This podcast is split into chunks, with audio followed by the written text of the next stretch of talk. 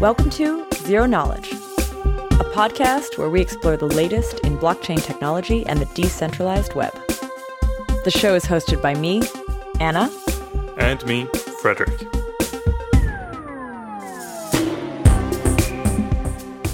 In this episode, we sit down with the guys from OS Coin to talk about open source incentivization and sustainability, open source governance, and even dig a little bit into why you would want to build your own blockchain.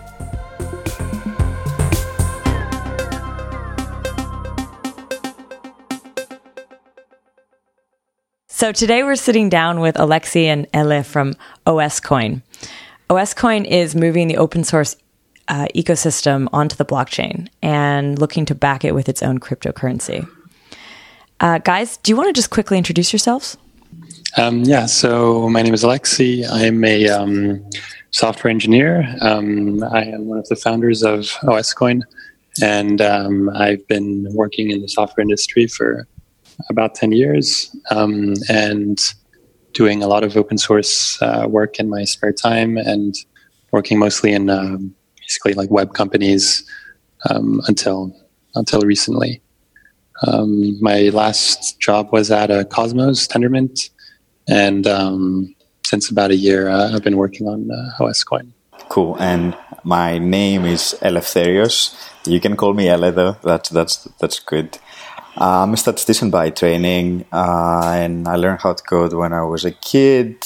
Um, for the last seven years, I was at SoundCloud, the music company. I was an early employee there, and ended up building for them their data science teams. Uh, uh, and yeah, for the last year, together with Alexei, we've been working on on OSCoin my scientific interests always lied between network science, statistics, and, and computer science.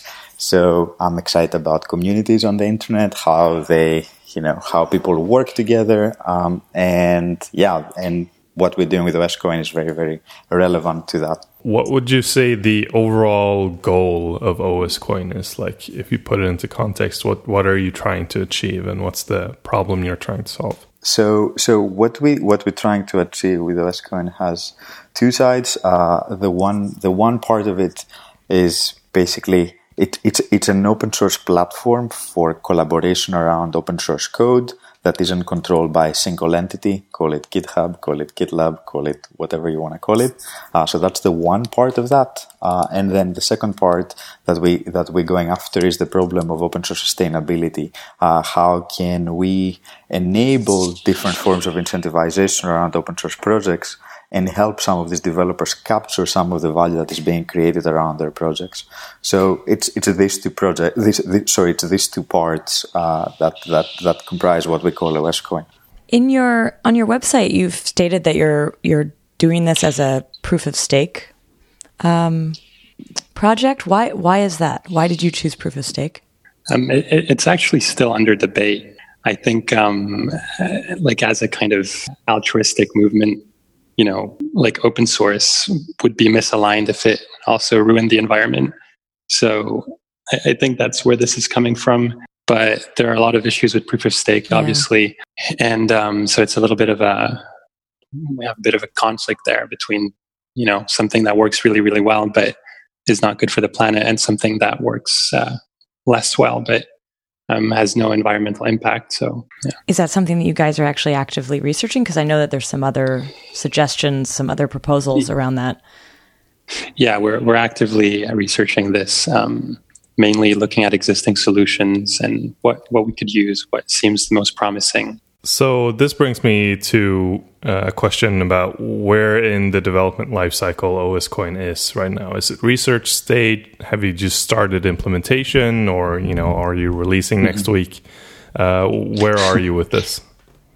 Um, yeah, it's I would say early development stage. So we did a bunch of research last year. We're still doing a lot, um, but we've started developing the the main client, and yeah, I would say we're twenty five percent in something like that. It might be optimistic, but in terms of our plans, at least, definitely like started coding, and you're you're yeah, on your yeah. way down this path. Yeah. yeah, we've been we've been we've been in that phase for a while now. We didn't want to go out with a white paper that we couldn't defend as a lot of teams do on the space. So what we ended up doing is we ended up researching, writing, and building, prototyping, and then you know going back to whiteboard uh, until we had something that we felt that we can stand behind.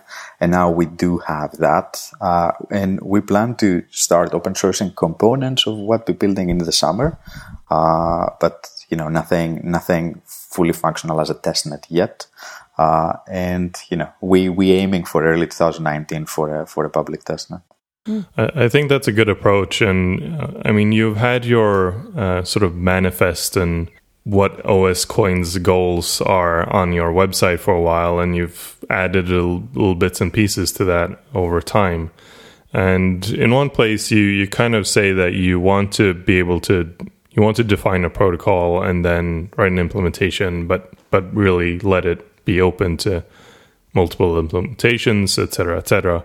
Um, but you've you've also uh, sort of defined this self-amending core language called Radicle without any real definition of what that is. Can you talk more about what Radicle is? So we think of Radicle um, basically as the underlying platform on which we're going to build OSCoin. Um, and so you can think of maybe you could think of it as uh, our internal Ethereum or our internal smart contract language, or essentially the um, lower level uh, infrastructure on which we can program the higher level semantics of OSCoin, like issues and code and uh, currencies, etc.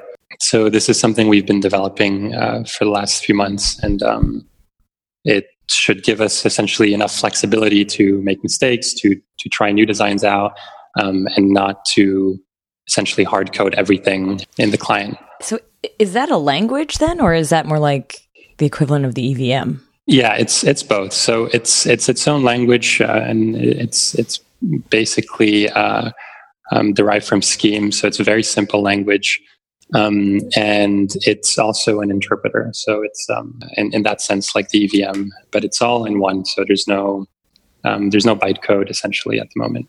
Alexa, do you want to maybe uh, explain why we ended up going for, for our own implementation for, for, for that versus you know using something existing? That's always helpful. Yeah, so, so part of the idea of using, um, first of all, a scheme or, or any Lisp really is um, that it's very easy to write code that amends itself and that changes itself, right? So that's kind of the, the core characteristic of, of Lisp is this fact that code is data and data is code, depending on how you interpret it.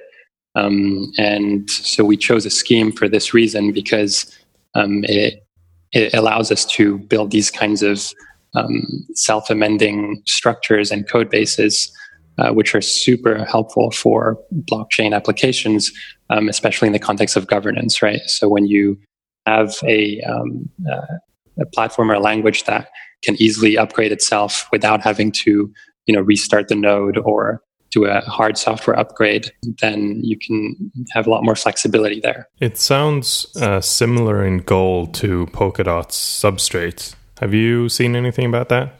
Yeah, I, I, just very, very recently was told about it and heard about it, but I didn't have the chance to dig in deeper. Yeah, so with Substrate, basically you have a WebAssembly VM or a WebAssembly runtime defined at, at a sort of block level. Uh, so it gives you everything basic that you need in a blockchain, like syncing and you know databases, mm-hmm. whatever. And then it lets you write your runtime in WebAssembly, and then there's a governance mechanism around upgrading that runtime. So you never have to actually like install a new node or up- upgrade your node or anything. You just as soon as the, the on-chain governance decides what the new runtime is, that's what's being used. Yeah, that, that sounds similar. If, if I can add uh, one more thing, is that also in terms of what we're building, uh, as we are building a network for and a platform for open source collaboration, uh, we really wanted to somehow be able to isolate con- concerns and focus on developer experience.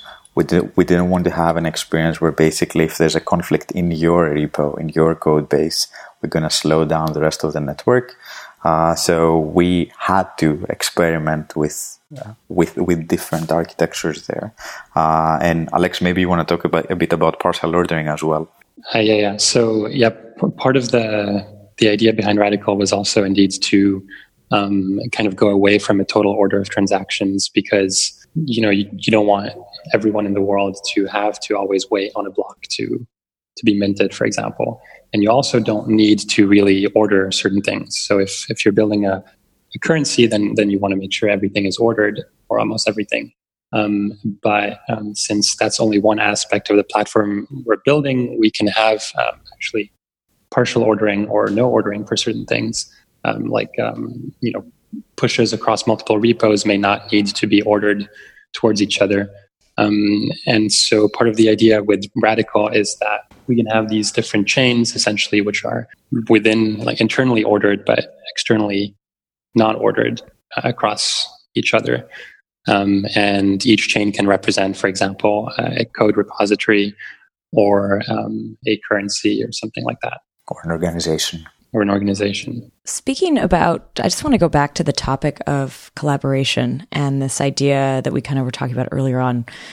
You guys are trying to build sort of a, a platform or a space for open source software development to happen in a collaborative way, which sounds a little bit a lot like GitHub.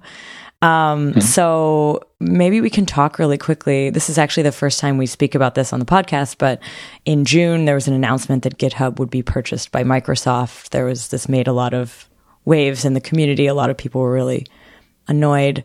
Very few people seemed super happy. Uh, what was your thinking on this? Like, what ha- when that like, do you guys see yourselves in relation to this space? Is that do you see yourselves as like aiming to replace GitHub? Like, what's the? Sure. Uh, so, so a few things there. Um, so, starting with GitHub. Okay, GitHub obviously is a centralized hosting and collaboration provider on top of a decentralized protocol, right? Which is which is Git. Uh, so, so, so when we started thinking about all of these different networks, uh, what we started observing was that you know GitHub started as a hosting provider, but actually it became much more than that, right? Today, GitHub is a platform not just for uh, not just for hosting, but also for collaboration and decision making around code and CI and and and all of these things that are being provided today on the on the GitHub marketplace. So when we started thinking about this whole thing. Uh, obviously we realize that this is just another social network today. It just happens to be the social network for, for coding. And when it comes when it comes to social networks, uh, obviously you know when when when we're thinking about decentralization right there's technical decentralization there's economic decentralization there's logical decentralization one one of the most problematic things that we've always found was that basically again we have another model where just a few individuals get to capture all the value that's being created in that mm-hmm. sharing economy right in that in that specific use case the sharing economy is about open source code but as we've seen a few weeks ago with the Microsoft with the Microsoft acquisition, again when that acquisition happened, you know we had a few individuals making seven and a half billion. I guess that was the price, uh, but the rest of the open source community is saying nothing of that, yeah. uh, which obviously poses one very very fundamental question, which is in a social network there is value on network effects. There's value for providing an infrastructure, but obviously there's value on the network effects. The participants, the communities, the people that live and engage in, the, in, in these networks provide something to that and don't see anything back from that. Yeah. So, so when we started thinking about OSCoin, we saw two opportunities. The one opportunity was like, hey, can we provide infrastructure can we provide an open source and decentralized platform for all of these things that you know github is providing today uh, but without having this economic centralization around this this this this, this one company. And, and and when we started thinking about that we we we started realizing that like hey we believe that we can provide a much more fault tolerant infrastructure on the one side but also try to bake in some of these beautiful things that crypto economies enable specifically economic decentralization. And the core idea there was that like, hey, can we develop a network where open source projects are hosted in the network, you know, live and the developers live and engage and engage around uh, in, in, this in this platform, but also let this open source project own the platforms where they engage in, right? Uh, and that's the idea of community governance around around what we're building.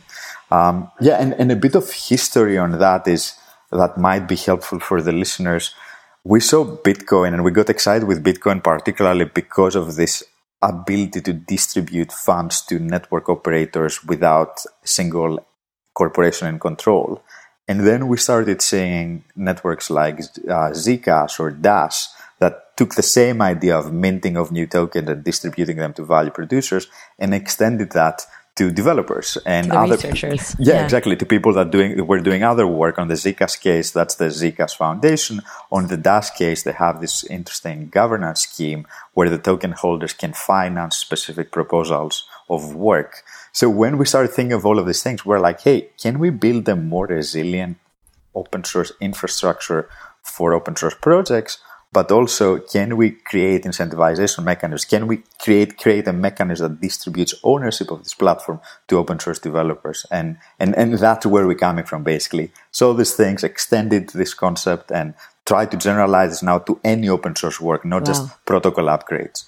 It sounds like a really ambitious project, like taking yeah. on GitHub, redistributing open source um, funding like there's governance it's a, there's a lot going on there it's crazy good yeah i mean we, we, always, we always say that that that we are in for the long run uh, we in comparison to most most teams you know we started this almost a year ago and you know we didn't rush on anything we we we we, we, we tried to be very thoughtful and and try to build things test learn and then slowly you know like developing and, and, and, and realizing this bigger vision. And indeed, the vision is, is quite big. So you just mentioned um, Dash and the treasury system. I think that's what you were kind of referencing. Can you explain? So maybe you can explain a little bit what that is. Like, what is the Dash treasury system, and what are you inspired by in that? Yeah. Uh, so, so, so, so, so the idea, uh, the, the, the idea that I that I explained before. Think Bitcoin, okay? Let's start with Bitcoin. Every new block, we're minting a few new tokens and distributing them to to to to to to, to, to miners that decentralize and secure the network. That has a similar idea where at every block you mint a few new tokens, but instead of distributing them all to miners you're distributing some to miners, and some of these tokens go to a treasury system. In that treasury system, uh, now anyone can go and propose work, call it a protocol upgrade, call it marketing work, call it research, and then the existing token holders can actually go vote with their stake, vote vote with their with their tokens, and then decide if they want to finance different pieces of work. Uh, so that that was that was inspiring to us because we started seeing like a new form of work in these decentralized networks, extending this idea of verifiable computation, which is what proof of work is, to human work. And, and that really got us thinking that, hey, what about the open source world? You know, there we have all of this infrastructure that you know, it's definitely contributing to the rest of the technology ecosystem, uh, but we have no way to finance that. It's actually, it's actually very problematic. It usually happens either through donations or through corporate sponsorships or through the enterprise support plan. So we were like, what actually if we try to enable these open source projects to own the network that, that, that they, that, that, the networks that, that they engage in, right? And, and, and we like that a lot. Um, one fundamental thing that we believe that cryptocurrencies enable is, is Joel Monegro puts it as this breaking down this distinction between equity and currency, right? So what Joel says is that basically, you know, until now, just a few people in this world live their life in equity that usually accrues value over time, while the rest of us usually live our life in currency that loses value over time, right? So one of the things that we believe that cryptocurrencies enable, and we wrote about that in in in, in one of our recent blog posts, is they, they break down this distinction. You know, everyone is aligned behind one token that represents both equity or ownership, if you want to think about, and currency within the network. And we think that this could be a different way to incentivize open source uh, versus every other, you know, possible way that we've seen mm. until today. In that in that model, so like so you have the treasury system, you have sort of like funds dedicated to these things. People can make proposals towards them, but that voting still, it's like it's still the the largest token holders would have the most power, and the largest token holders may not be the biggest contributors. Great. Uh, so, uh, so yeah, let's actually talk a little bit about that. So, when we started the project, we started looking towards curation markets, right? And and the idea of curation markets uh, is simply, hey, you can vote with your tokens. You can signal within the protocol uh, what is valuable to you, and then the protocol, for example, when when it mints new tokens, it's gonna distribute these newly minted tokens proportionally. Obviously, as you just just just communicated, this has a lot of problems. The the most classic problem I call the selfish investment is that I'm a big token holder, uh, and then I can just go stake behind my hello world, and now suddenly my hello world starts receiving new tokens, right? Uh, and obviously, there's no value there. Uh, as we were going through the project, we started looking deeper and moving from classic curation markets to token curated registries. And what we really like with token curated registries was specifically this idea of self organization. Token curated registries enable the communities to self organize around certain values, a code of conduct, certain rules. Uh, so, what we started playing with, and this is the direction that we currently uh, are currently um, working on, uh, currently experimenting with, uh, is this idea of like, hey, can we have a community? Can we have a code of conduct within that community? And then you can play this curation game, but also the community has the ability to self organize and protect its commons. And in this mm-hmm. case, the commons are the commons. The commons this is the treasury, right? Uh, so enable the community self-organize to make sure that tokens will end up to projects that satisfy uh, the code of conduct that the community agrees on. Uh, and, and, and that's, that's, that's the core idea. So it's moving from a curation market towards a token curated registry and self-organization. I talked to John Choi in a previous episode of this podcast about you know how do you incentivize core development and and these kind of donation funds like the ECF and the Ethereum Foundation's sharding fund and etc. are kind of popping up as being like the popular way to fund open source work right now. But ultimately, it's it's an, an unsustainable way of funding things, and you kind of always get back to the same question of like, okay, if we create a inflation funding model how do we decide who we pay what money? And like what is this work worth? Or how do you estimate the ability of someone to deliver something uh, that they're saying that they are going to deliver um, and so yeah i think that's an important question to tackle and it sounds like you thought a lot about it yeah, totally. Uh, one, one thing that we're thinking there, and what one thing that we really like in this model is particularly this idea that you know you on on OSCoin you just join the network uh, and then you have your code hosted and then you can collaborate around code in your in the open source projects that live within the network uh, and you do that right? Like you just you get that utility. This is a utility component of the protocol.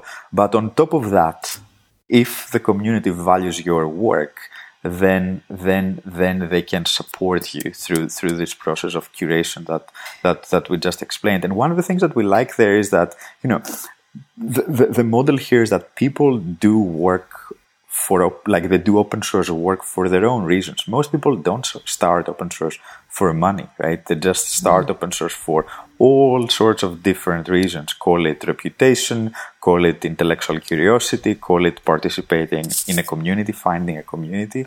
So what we like here is that it doesn't have this transactional nature, which is I'm going to pay you for that, you know, like a bounty style, which you can have, you know, you can do this on the protocol. One of the beauties of the protocol is that enables also all, all sorts of, uh, all, all different forms of incentive, many different forms of incentivization. Sorry. But what we like in this particular staking game is that actually you just do work for your own reasons. And if the community values you, then they just now you know start supporting right it's almost like crowdfunding but you're not really funding yourself you as the the person that's funding you know you hold your assets these are your own assets but now you can actually go and and help an open source project uh, after they've done the work. Uh, and you as an investor you can show that this is you know you, you, can you can prove it's de- deterministic that you know open source project A made five five five OS coins, because of your 100 OS coin stake, for example. Uh, so that's, th- that was the part that we liked. Uh, we saw that actually that fits very well with with with the open source community. You know, previously open source and money have been two concepts that you know haven't been working that well together. Uh, many times because of the ethics be behind the open source community. Uh, so we thought that there's something interesting here that, mm. that we should experiment with.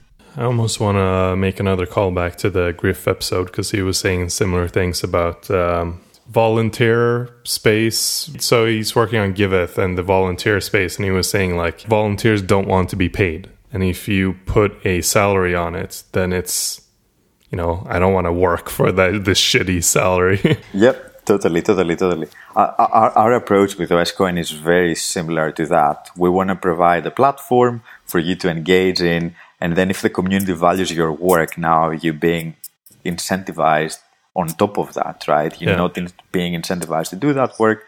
So, so this comes after the fact. Uh, and that way you get to see ownership in that network. And then the last part, in the last part of what we're building, we want to give you tools to create project specific incentivization experiences as you see fit.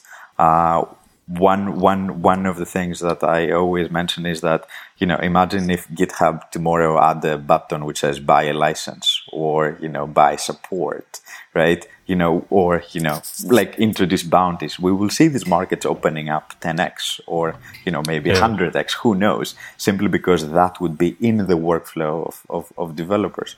So what we want to do with OSCoin is we want to give tools to developers to combine codes issues, which is a decision making mechanism around code and, and, and this new digital money tokens, uh, and then enable them to create any form of incentivization experience as they see fit. Uh, some examples that we always talk about think about like, hey, company X, you depend on me. Uh, if you want prioritization of your issues, you have to stake behind me, you have to support me, or you have to pay something to me, right?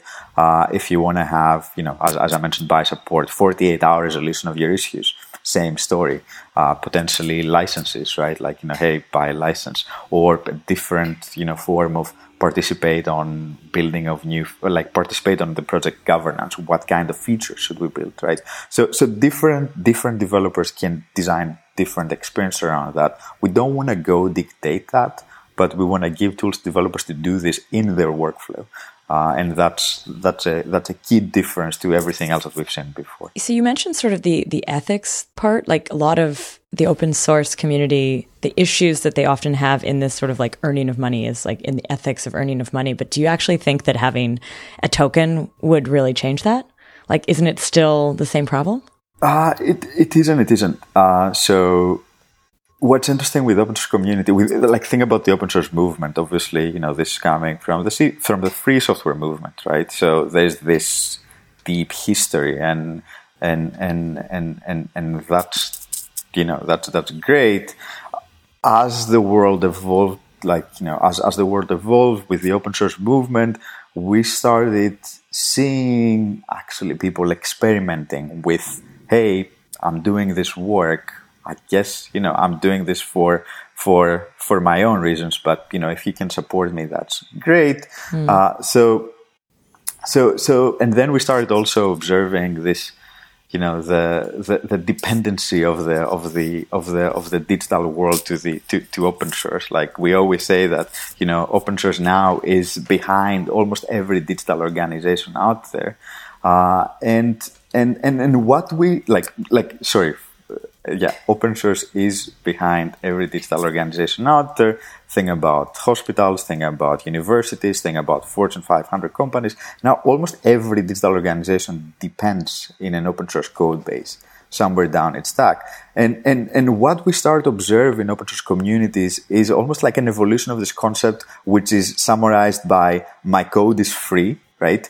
The code is open and it's free. You can use it, but my time isn't and and and we we want to enable more of that. You know we believe that indeed open source is public good and we want to make sure that this remains you know uh, open and accessible. But on the other side we are aware of of these dynamics that we see in our economies around us, uh, where a few individuals around open source are capturing value built on open source technology and not give anything back. So, so, so, so we want to enable developers to capture some of that value as they see fit, as, as I explained before. It's up to them, but we want to give them tools to do that today because they don't have these tools today. It's actually very, very problematic.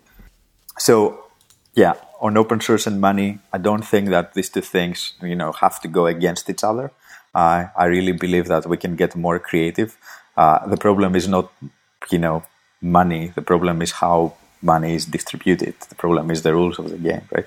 Uh, so yeah, we want to do something different there. I feel like somehow, uh, at, le- at least from my personal point of view, um, cryptocurrency doesn't feel as dirty as money. Yet. um, yet. yet, yeah. exactly. Um, it might be because it's more techy or because um, the first one ever was open source. Or it might be because, in a sense, it's it's community run or, or decentralized. I don't know, um, but it, it definitely feels different to receive Bitcoin, for example, compared to receiving dollars or euros. There's a kind of kind of essential difference to be played out. I, I agree actually with Alexi. I think Alexi is right on the feel of it. You know, when when you're dealing with cryptocurrency, you don't have that that feeling. Although on the other side, you know, we start seeing many of these open source, uh, sorry, many of these decentralized networks um, being very centralized in terms of economic decentralization, mm-hmm. right? Uh, so yeah, I think people appreciate that the rules of the game are much more transparent because they are codified. I think there's definitely that appreciation that is helping. While with the rest of our economies, it's very hard to track down where money is coming from, where money is going. Uh, but we see this as an opportunity to do something different.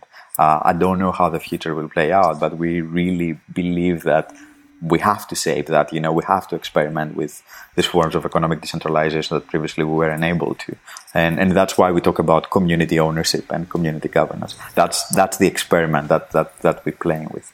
Speaking of cryptocurrencies and, and value and a little bit of this, uh, going back to the implementation and motivations there, why did you decide to have your own cryptocurrency at all? Why is it not a token on Ethereum?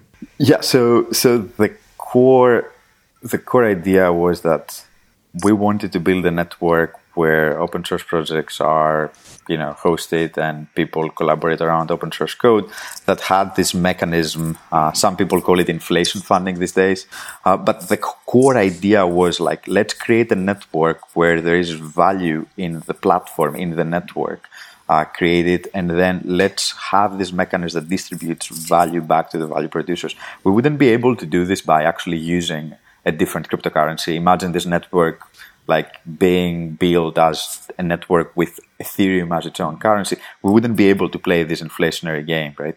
Uh, so we wouldn't be able to distribute value and ownership if we didn't control the currency.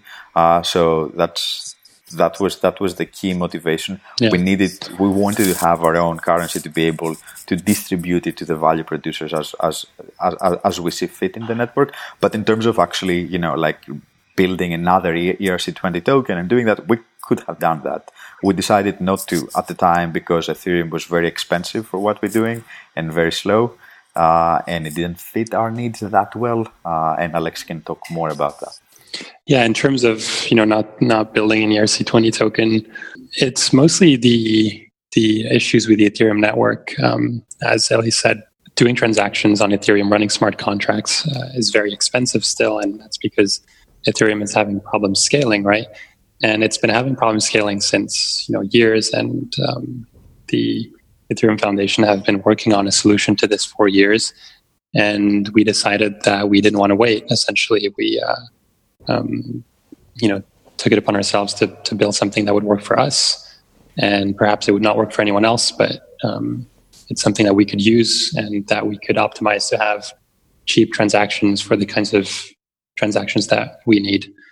Um, and this is uh, especially important because um, this is a tool that would be used within a developer's workflow, right? So pushing, pulling, committing, opening issues, closing issues, all of that stuff um, happens every day, every hour. Um, and so potentially it would be a lot of transactions per person to be run uh, every day. And with the current uh, gas prices on Ethereum, this would just be untenable. Um, and uh, it remains to be seen how Ethereum is going to scale in the next years. But yeah, yeah, and and and to to add on what Alexis said, you know, we we're building a domain specific blockchain, uh, and we actually think that probably that's how the world will play out. You know, more domain specific blockchains communicating with each other rather than this one thing that captures everything. To be seen, we we following everything that's happening on the space from you know what you all are working on, Parity, you know, Ethereum, Cosmos, Cardano. When we started this, there was basically only Ethereum, and it you know for the reasons that Alex explained, we decided not to to build it. Yeah, I mean, I, I obviously agree with that as being one of the builders of such a system that would be con- consist of domain specific blockchains that talk to each other. Um, but um, so you were talking a bit about value, and what's interesting to me in this system is that obviously these tokens could have fiat value as you know um, on any other blockchain, but what's interesting to me is that they they wouldn't necessarily have to have fiat value. So if you actually only use the OS coin and there's no exchange that supports it, you might still want to use it because like as an open source contributor, I very often wish to have some work done on like a dependency that I'm using or a library or like something um, else in the ecosystem that I'm not directly working on, but I want work to be done on. So I, I made this kind of dumb analogy at one point of like some some um, like cryptocurrency tokens are essentially like I will pay you to milk my cow, and then you know you can use this token to only milk, like pay others to milk my cow. So I'm the only one that ever profits from it. And like there are seriously like token economic models that look like that, and it's it's kind of saddening. Um, Quick side: here, Did you make that up? Uh, I think it was actually Brian, buddy of mine, who made it up. okay, I like it. Yeah. I want to um, give you um, credit, but okay, yeah. credit goes to Brian. Yeah. Um, but um, but here, I actually like I contribute to open source work, and I want to pay others to do open source work for me. So there doesn't need to be a fiat value involved at all, really. Yeah. How do you see this play out? That it will be on all exchanges, or like, what do you think?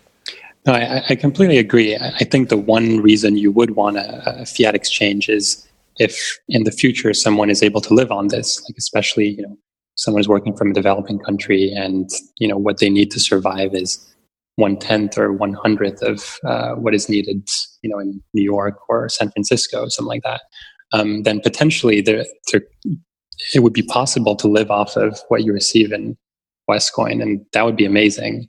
Um, so I, I, would say that's the only reason why you would want to exchange it for some some like dollars or some other currency, um, because you you could use it to pay rent basically. Um, besides that, I, I, I agree that if the currency is exchanged within the network, um, that's great. And that should be the primary use case because indeed developers um, within this network will ask things from each other. Uh, as, as you put it, with dependencies, especially, that's going to happen a lot. I was actually talking to someone from a project called Circles the other day, and they basically have this where every person, uh, every, every human essentially has their own token. And so it, it ends up meaning that there's no way to exchange that on a on a you know versus fiat because someone buying the token will be buying someone like a, a person's token right? So there's no kind of common coin. Um, but for for them this makes a lot of sense because they can um, exchange it amongst themselves and kind of the, the trust is uh, um, passed along based on the actual um, sort of relationship you have between people and so we can imagine something similar between projects on OSCoin um, for internal trading. Can I ask the real like downer question on this? Go for it. What about taxation and the rest of the world? Like Yep. no one's going to like this if you're doing work for each other and not paying taxes somewhere. Yep. I the big. I think you're asking a great question, which is a bigger question for cryptocurrencies, right? Uh, so uh, this is this is a question that I think the whole space needs to answer as we.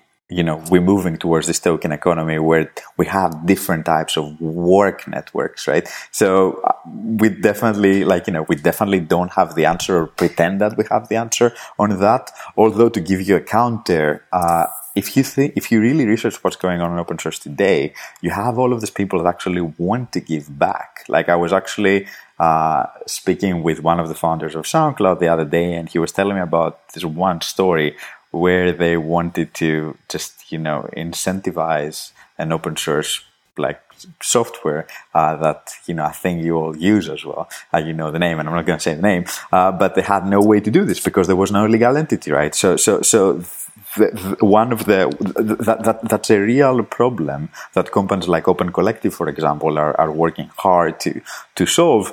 But the beauty of crypto is that we all have wallets, right? You know, you can indeed have this form of incentivization because anyone in the network has a wallet. So, so you can have these direct transactions. So I believe that technology, as always, will evolve first, and then we would have to actually answer some of these bigger questions around like uh, taxation uh, and, and, and law. So to be seen. I mean, it's not an unprecedented situation where, like, in a small community, you'll have one guy say, "I'll paint your fence if you fix my car." I mean, there's no way to tax tax that. Except that there are records of it happening. Yep. I mean, I, I would I would general. case. Yes, you're right. I would just generalize to think about mining. Right, mining is just another form of work that a few people providing within network. So within a network. So I don't think that that's that different. I think we're extending that that that concept. Um, yeah, I think that there's one macro trend behind what Fredrik was saying that I want to give back to open source. I believe that we're going to see that much more in the future simply for one main reason. Uh, for the first time ever, we have a big technology trend, a big technology way that is almost exclusively open source on the blockchain, most projects are open source. We never had that before, right? So finally, right now, we have this one big market. Is it, I don't know what's the price today, but a few hundreds of billions that are all exclusively open source. And guess what? Most of these people want to give back where they're coming from.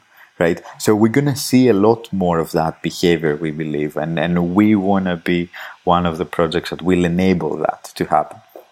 We spoke a little bit before this interview about the purpose of the OS coin, one being as a platform for collaboration, governance of open source only projects. This is what we have mostly been talking about. But what we didn't really touch on was the open source sustainability. And like one of the big issues being that it's really fun and cool and awesome to like ship new code. And a lot of people really love doing that. But then there's this grind work, bug fixing, checking over stuff, all of that kind of work that tends not to be as fun and sexy and awesome. And in an altruism only system, it's harder to incentivize people to actually maintain code. So tell me a little bit about that and how you guys think about that. Very, very important question. And I'm glad that you remember that actually. So, a lot of people talk about the open sustainability problem, and many of them immediately default to let's incentivize contributions to open source. And then you look at the data, and, and GitHub actually is making a lot of data widely accessible around the usage of open source. And what you see there is that usage of open source software has skyrocketed over the years. Contributions to, to contributions to open source software have also increased significantly over the years. But the one thing that actually hasn't been increasing is the amount of developers that maintain this infrastructure. Okay. And for the least technical people, uh, I, I always try to say that think of that. Okay. Like let's say that you use the software, you have, you find an issue and you have a fix for that issue. The maintainer is the person that actually has to review your fix and decide if they want to merge that to the code base, right?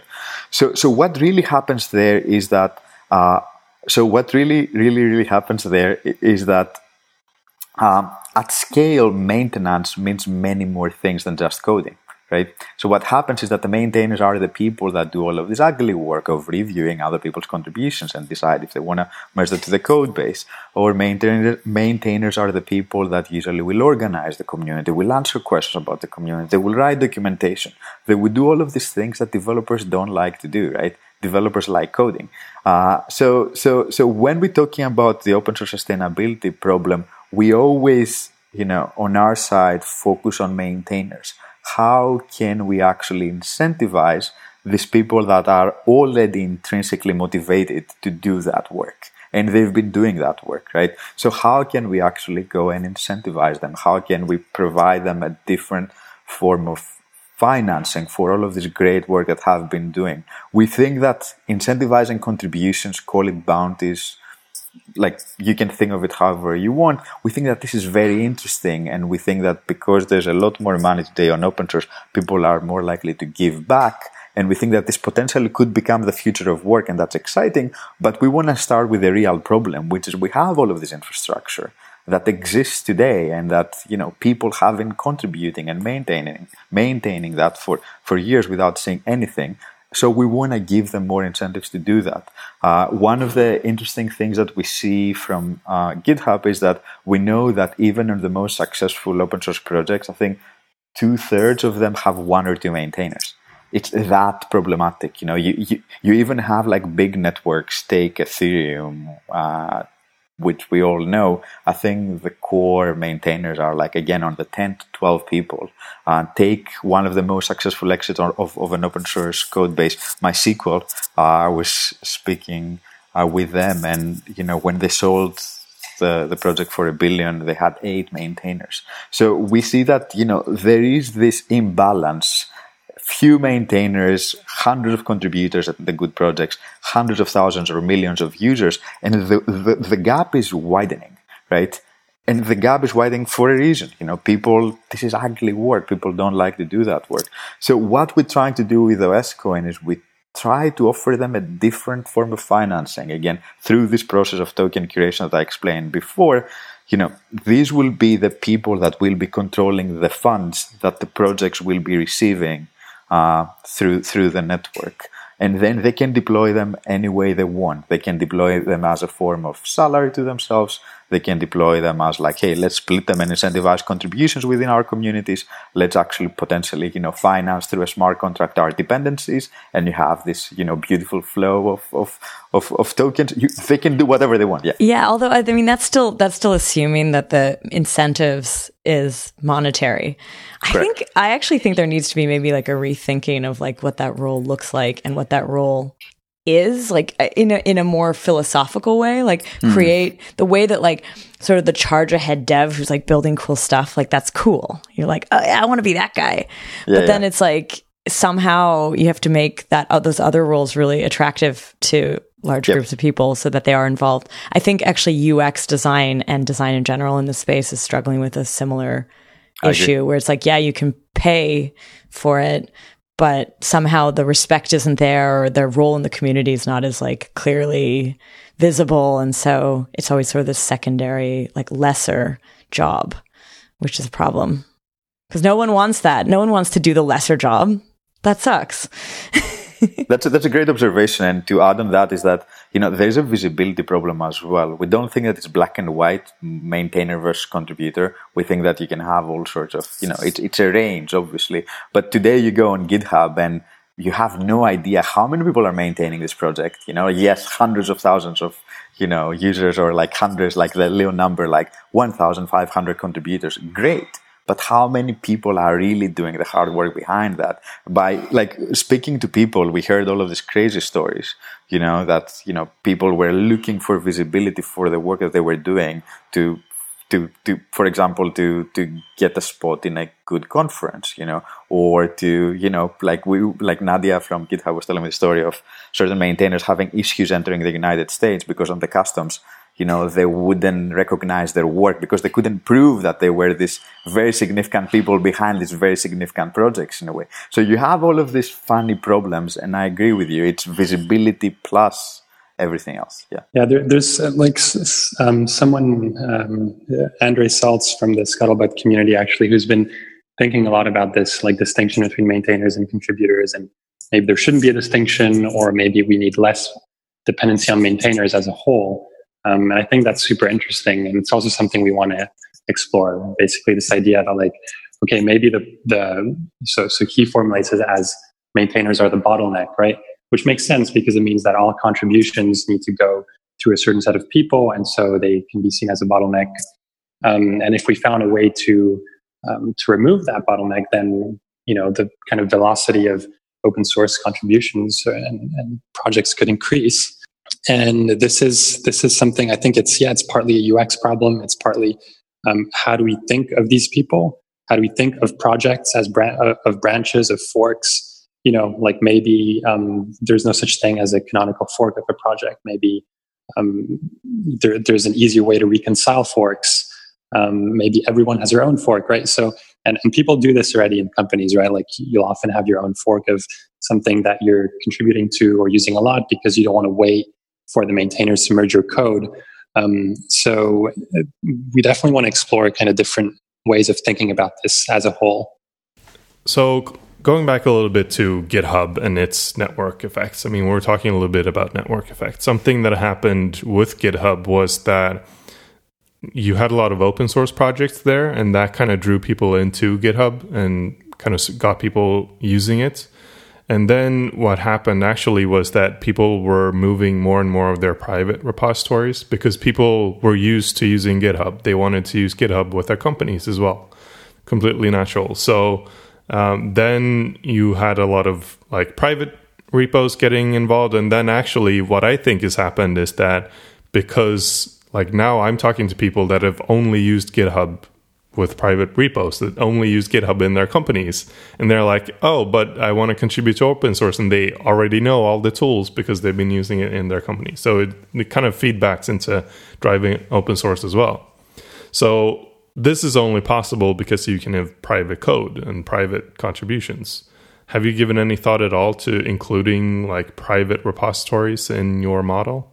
So definitely. So so in early models, actually, we were thinking like you know a little bit um, in, in the Filecoin way, where it's like okay, if you want something private, then you have to encrypt it locally, send over the private, uh, send over the encrypted version, sorry, and then decrypt it when you download. Um, but the way we're building things now with with Radicle, um, which I mentioned earlier, is that you don't have one chain um, where everyone's data is you have multiple chains, you have as many chains as you need. And so in this way, it's a little bit more of, um, you know, something like a, a scuttlebutt or a DAT um, uh, protocol where you, you can have like within a company or even uh, with a small group of people, um, your own chain to which you push um, in a completely decentralized way, which means you don't have to sync up with the rest of the network. And you can work like that as much as you want before having to sync or can again you can decide just not to sync. So for something like a private organization or a private set of repos, um, you could keep these amongst a uh, certain set of nodes within your organization. That would be one way. Um, and the other way, of course, is to encrypt. But I think um, that poses a lot of other problems. Is that like a sharding approach then that has a shared security pool, or is it more like starting up a private chain and just doing your own thing separately? Yeah, it's a little bit more like the latter. Um, it, it is um, incidentally the way uh, we plan to shard in the far future when that becomes an actual problem. Um, but in the beginning, uh, you can think of it more as actually a not a not a use case to you know make things run faster or to split the data up, but just a use case to be able to have more control over what you do with your own data um, uh, and like not requiring everyone to agree on like one sort of um, common format, for instance. So, on the note of you mentioned Filecoin and, and how things actually get stored, there's no storage of like code on the actual chain. I I think it gets stored on IPFS, if I'm correct. And right, how do you deal with like IPFS has no guarantees on availability or or anything really? How do you deal with that? Yeah, this is um, this is going to be a um, difficult problem for us, basically, for for anyone really trying to store things. But um, the the way we're thinking about it is that IPFS is um, potentially going to be a very good option to um, to replicate data, basically. But as you said, there's no incentive to do so. Um, so this is something we're we're looking into right now. And um, but the the basic idea is that we will store some code on chain, some code off chain, um, essentially depending on the size of the code base or the patches.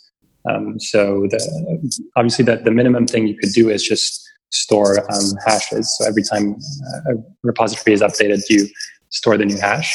Um, something we could do though is that for um, for most projects that don't have you know like images and things like that, you can actually store code on chain, um, and it's not that expensive. It's uh, we kind of calculated uh, an average of something like 10 kilobytes per, per commit, um, and um, with the again um, the sharding aspect that we talked about, when that becomes a problem for all nodes to store all code, um, we have kind of a, a story there to, to, kind of move towards a sharded system. In the beginning, though, I think um, uh, it'll be possible to store everything on a few machines, essentially. Or what I mean is, every, every like a full node will be able to store everyone's code, essentially, until um, you know you, you, have problems where you want to store gigabytes of uh, like a CSV or something. Or um, but for the most part, code it does not take up that much space, especially if it's compressed. The uh, final question I have, which is really just a question that I wanted to include because I want to plug this book. okay. But that is, uh, I think we have a book in common, like as a common favorite. Um, I tweeted oh, this a while ago. And I retweeted so, you. it's a book by uh, Pieter Hintjens called Social Architecture. Yep. and it's largely about this topic about how do how do or open source community organize how do they work uh, you know what drives people to contribute how if at all how has this book influenced your thinking and your design in this of this system?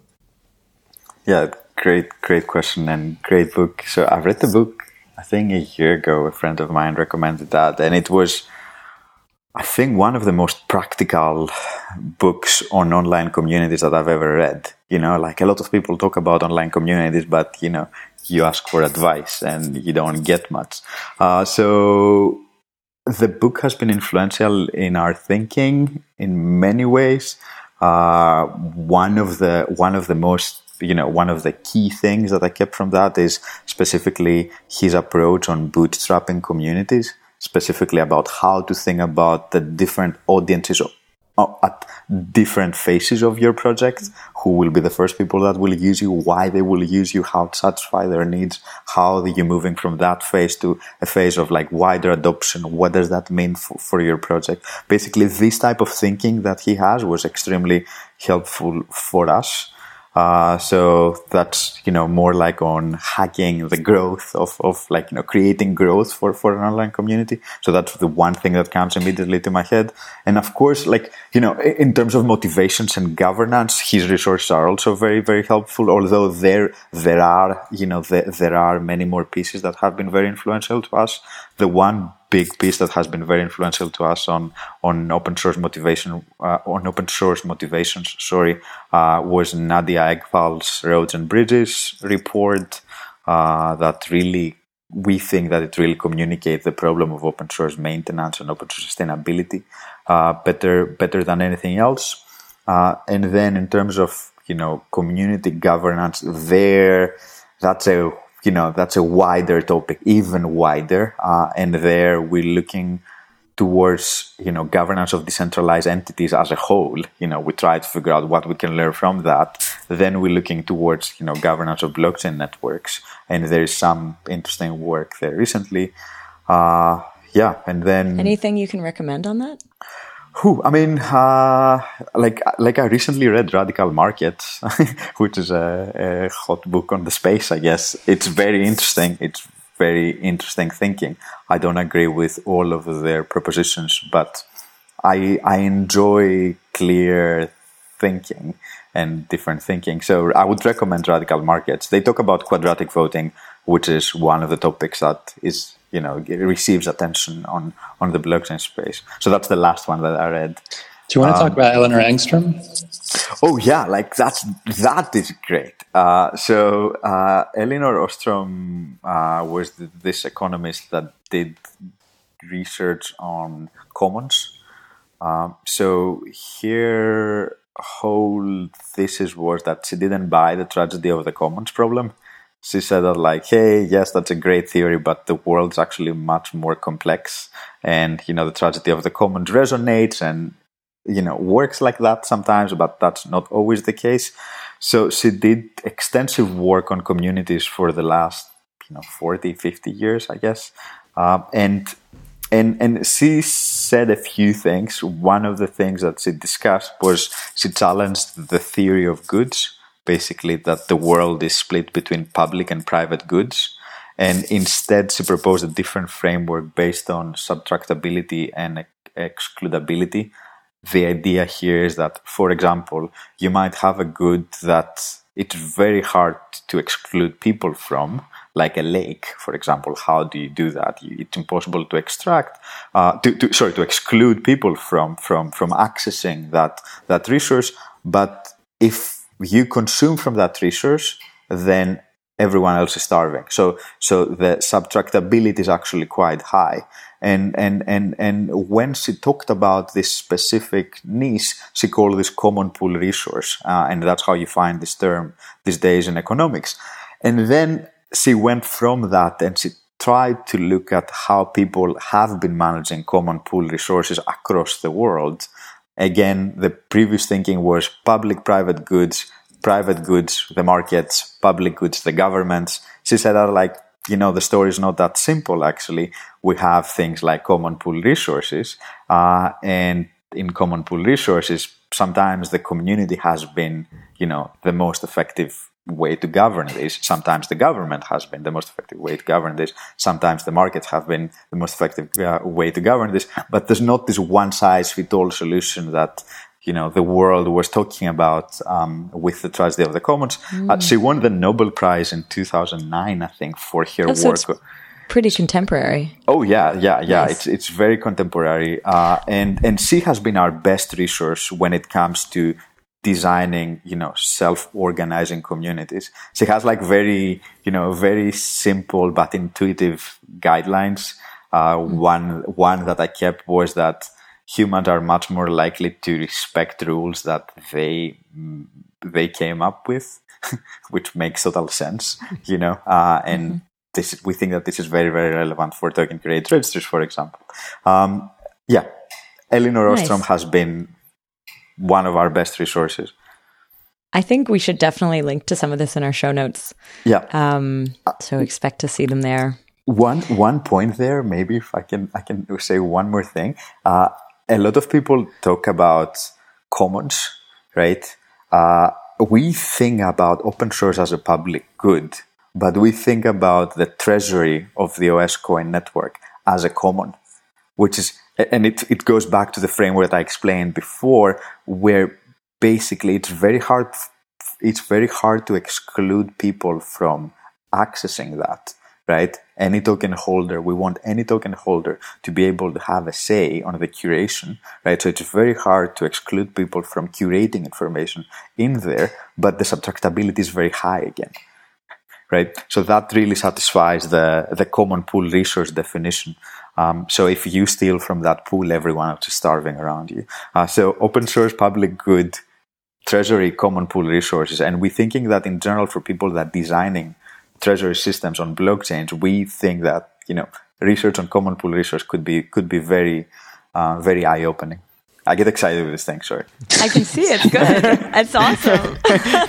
no, We've sorry. never really gone into the definition of commons and like what that takes into account. I like this. Um, I would say on that note, um, do you guys have any sort of last thoughts? Thank you for having us. Uh, excited for um, specifically community-owned networks. We want to see this experiment being played out on the internet. Uh, so yeah. Yeah, thanks for having us. Well, thanks very much for being on the show. It's been a great conversation about a topic I think all us developers and certainly all us open source developers care a lot about. So thank you very much. And even us non developers working in the space also paying very much attention to it. And uh, yeah, this was a this was a fun journey with you guys. Cool. Thanks a lot, guys. Cool. Thanks. Thank you. And to our listeners, thanks for listening. Thanks for listening.